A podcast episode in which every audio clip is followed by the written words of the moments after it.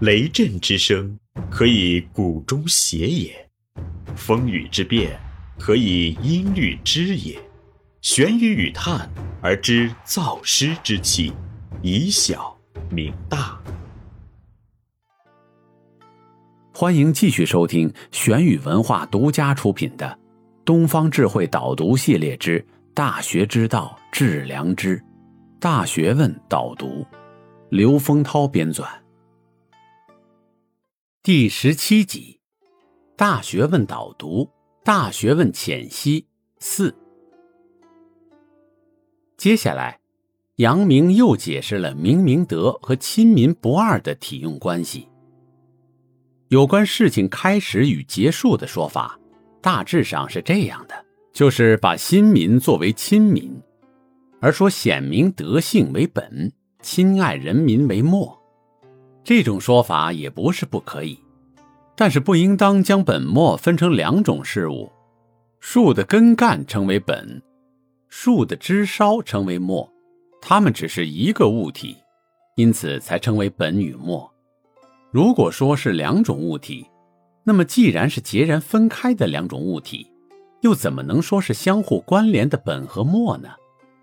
使人民自心的意思，既然与亲爱人民不同，那么显明德性的功夫，自然与使人民自心为两件事了。如果明白彰显光明的德性是为了亲爱人民，而亲爱人民才能彰显光明的德性，那么彰显德性和亲爱人民怎么能截然分开为两件事呢？以前儒家学者的说法，是因为不明白明德与亲民本来是一件事，反而认为是两件事，因此虽然知道根本和末梢应当是一体的。却也不得不把它们区分为两种事物了。最后解释了修身、正心、诚意、致知、格物等功夫的次第关系。此处正是在详细说明明德、亲民、止于至善的功夫。人们所说的身体、心灵、意念、知觉、事物。就是修身用功的条理之所在，虽然他们各自有自己的内涵，而实际上说的只是一种东西。而格物、致知、诚意、正心、修身，就是在现实中运用条理的功夫。虽然他们各有自己的名称，而实际上说的只是一件事情。什么叫做身心的形体呢？这是指身心起作用的功能而说的。什么叫做身心的灵明呢？这是指身心能做主宰的作用而说的。什么叫做修身呢？这里指的是要为善去恶的行为。我们的身体能自动的去为善去恶吗？必然是起主宰作用的灵明想为善去恶，然后起具体作用的形体才能够为善去恶。所以，希望修身的人必须首先要摆正他的心。然而，心的本体就是性，性天生来都是善的，因此心的本体本来没有不正的。那怎么用得着去做正心的功夫呢？因为心的本体本来没有不正的，但是自从有意念产生之后，心中才有了不正的成分。所以，凡是希望正心的人。必须在意念产生时去加以校正。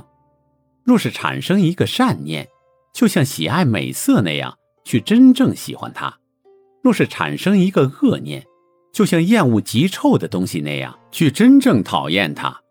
这样意念就没有不成正的，而心也就可以得正了。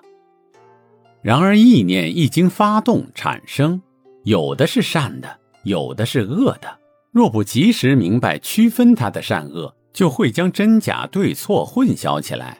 这样的话，虽然想使意念变得真实无妄，实际上也是不可能使它变为真实无妄的。所以，想使意念变得纯正的人，必须在致知上下功夫。致就是达到的意思，就像常说的“丧志乎哀”的“志”字，《易经》中说道。知至致知，知至就是知道了，至知就是要达到。所谓致知，并不是后来的儒家学者所说的扩充知识的意思，而是指的要达到我心本具的良知。这种良知，就是孟子说的“是非之心，人皆有之”的那种知性。这种知是知非的知性，不需要思考他就知道，不需要学习他就能做到，因此我们称它为良知。这是天命赋予的属性。这是我们心灵的本体，它就是自自然然、灵昭明觉的那个主体。凡是有意念产生的时候，我们心中的良知就没有不知道的。它是善念呢，唯有我们心中的良知自然知道；它是不善念呢，也唯有我们心中的良知自然知道。这是谁也无法给予他人的那种性体。所以说。虽然小人造作不善的行为，甚至达到无恶不作的地步，但当他见到君子时，也会不自在地掩盖自己的恶行，并极力表白自己做的善事。由此可以看到，就是小人的良知也具有不容许他埋没的特质。今日若想辨别善恶，以使意念变得真诚无妄，其关键。唯在于按照良知的判断去行事而已。为什么呢？因为当一个善念产生时，人们心中的良知就知道它是善的。如果此时不能真心诚意的去喜欢它，甚至反而背道而驰的去远离他，那么这就是把善当作恶，从而故意隐藏自己知善的良知了。而当一个恶念产生时，人们心中的良知就知道它是不善的。如果此时不能真心诚意的去讨厌它，甚或反而把它落实到实际行动上，那么这就是把恶当作善，从而故意隐藏自己知恶的良知了。像这样的话，那虽然说心里知道，但实际上跟不知道是一样的，那还怎么能够使意念变得真实无妄呢？这里是玄宇文化东方智慧导读系列之《大学之道治良知》，大学问导读，感谢您的收听。